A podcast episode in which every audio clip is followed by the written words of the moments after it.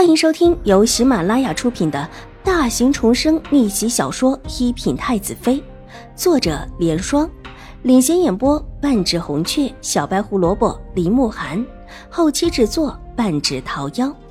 喜欢宫斗宅斗的你千万不要错过哟，赶紧订阅吧！第八百九十六集，刺客们立时觉得不好。原想着逃的，没料想这个念头才起，所有的人不死即伤。而眼下这一位陈王的意思是不死就得把实情供出来，否则株连九族。这一刻活着的刺客都更想方才一死了之了。殿下，殿下，我愿意告诉您是谁想害您。有一个黑衣人忽然大叫起来，楚留臣停下脚步，看向不远处躺着的一个刺客。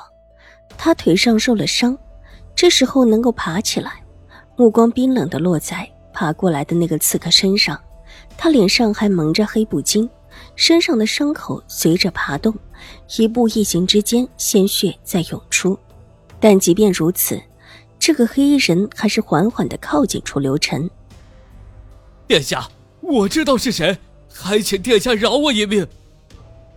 声音因为惊慌而带着哭音。一只手紧紧地抱住自己受伤的大腿，困难地往楚留臣这边挪动过来。楚留臣静静地看着他，一双俊美的眸子在夜色里看起来冰冷而嗜血，幽深的仿佛是无底的黑暗阴鸷，丝却温雅如玉的表象。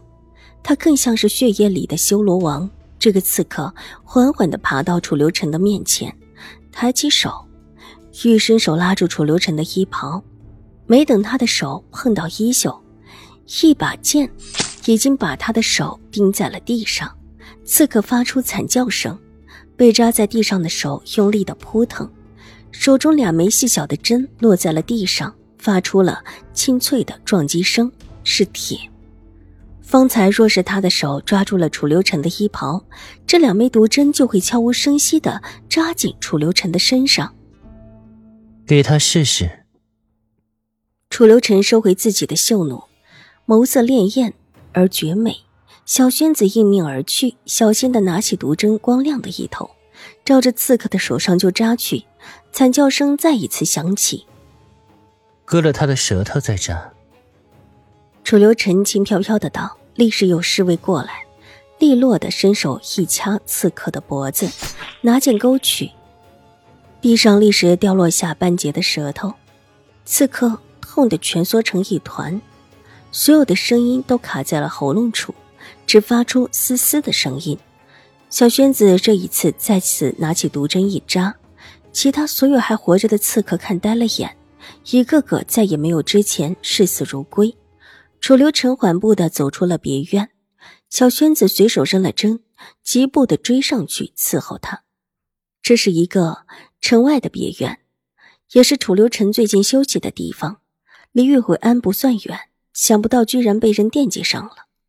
原本他是住在玉慧安的，但是想着都是女眷，就回了自己的山下别院去了。你，这些人问过后怎么办？小轩子快走几步，走到自家爷的身后，小心的再问了一次：“处置了吧？你一个都不留吗？”要不要往宫里送一两个去？小轩子诧异的问道：“往日的这种情况，自家也总是会留下一两个活口的。”不用，没人在乎这几个人。楚留臣冷笑一声，月光之下，笑容又恢复了清雅，仿佛之前在血海中的那个煞星不是他似的。爷的意思是说，不是那几位爷派来的。小轩子忍不住多问了一句，待他问完才知道自己说了什么，急忙跪下：“请爷饶恕。”起吧，给本王准备马车，本王要去玉惠安。殿下就这样去见五小姐吗？小轩子大惊失色：“本王不能见人吗？”楚留臣脸色一冷，神色之间越发的阴鸷。爷，您现在满身的杀气，若是让五小姐发现，她会害怕的。小轩子吓得急忙低头解释，空气中的阴冷在缓缓的流逝，而后又听到楚留臣的声音：“去准备洗澡水。”洗过之后，浓重的血色消失了，楚留臣脸上的神情又可以被称之为温雅的，换过一般月白色的袍子。外面又披上了浅灰色的披风，唯有一头披散的头发，因为败干着也没有竖起来。马车早已经准备好了，楚留臣在庄门处上了马车，小轩子也跟着跑上了马车，一行众人往玉惠庵而去。到了玉惠庵的门口，同样被刑部执勤的人给拦了下来。我们也是称王殿下，参见殿下。两个刑部的急忙低下头跪了下来，去给我们爷准备院子，我们爷今天要在这里休息一下。小轩子跳下马车，吩咐道：“可这时候，刑部的人为难的看了看天上的月亮。这个时候快子时了，玉和庵的女尼们早已经休息，到哪里去找一间院子给这位爷休息呢？”还不快去！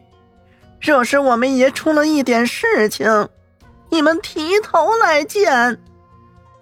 小轩子尖利的嗓子厉声道：“两个刑部的人员，你看看我，我看看你，不敢应声。一个机灵的忙去找院子，他们在这里也有一段时间了，知道哪些香客住的院子是空的。